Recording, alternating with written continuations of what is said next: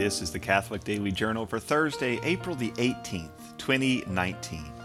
It's the feast day of Saint Perfectus, which in Spanish is Santo Perfecto, which is a tough name to live up to. He was a Spanish martyr, one of the so-called Martyrs of Córdoba, whose story is told by Saint Eulogius. This was during the Muslim occupation of Spain in the 9th century. In Córdoba at the time, Christianity was tolerated by the occupying Moorish government, and Perfecto was a monk and an ordained priest. In 850, two local Muslim men set a public trap. They walked up to Perfecto in a public place and loudly asked whether Jesus or Muhammad was the greater prophet. He tried to walk away. It was an obvious trap. They told him to be honest and that there would be no retribution. They swore. Again, Perfecto saw through this, but what could he do? And so he told them in Arabic that Muhammad was a false prophet and a pervert for seducing his son's wife. The two who had sworn not to harm him stepped aside, and Perfecto was arrested by other men who overheard. He was tried and convicted and beheaded today in 850 AD. His final words were to bless Christ and condemn Muhammad and the Quran. He was the first of the martyrs of this era, but surely not the last. Today in 1909 in Rome, Pope Pius X beatified St. Joan of Arc. She would be canonized 11 years later by Pope Benedict XV, but this day was a big deal. Jeanne d'Arc was a 15th century girl who claimed divine visions. She said she was visited by St. Michael the Archangel, by St. Margaret, and by St. Catherine of Alexandria.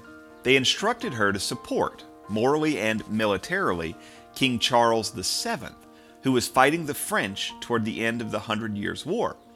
Modern folks have tried to claim that she was schizophrenic, hearing voices which just weren't there.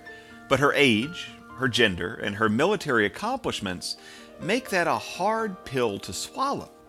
Joan was incredible on the battlefield, but that she was allowed to be present, let alone lead armies, is so unusual and out of character for the French at the time that her existence is harder to believe than her mystical visions.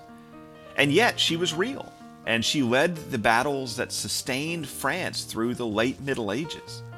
She was ultimately captured in battle and condemned by the English on charges ranging from sexual immorality to witchcraft.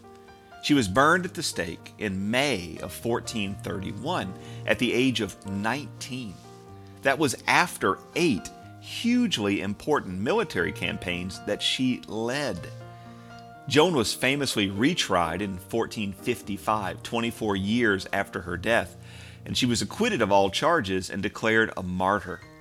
In the 16th century, when the Catholic League was fighting against the Muslim invaders to the east, Joan of Arc became a symbol and a patron of their armies.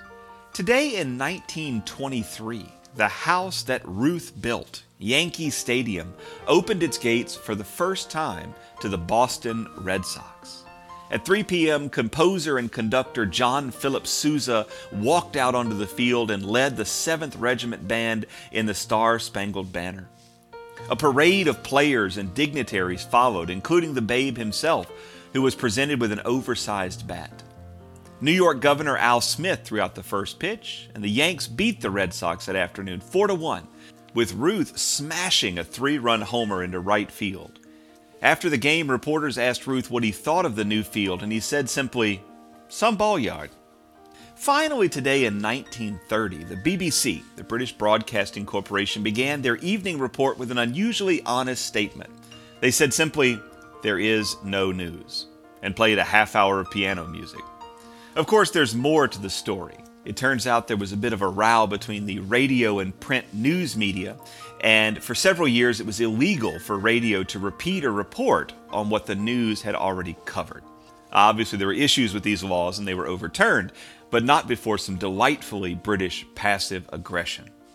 The Catholic Daily Journal is supported by listeners like you. For more information, visit CatholicUnderground.com. Until next time, be on the lookout for the Lord at work in your life.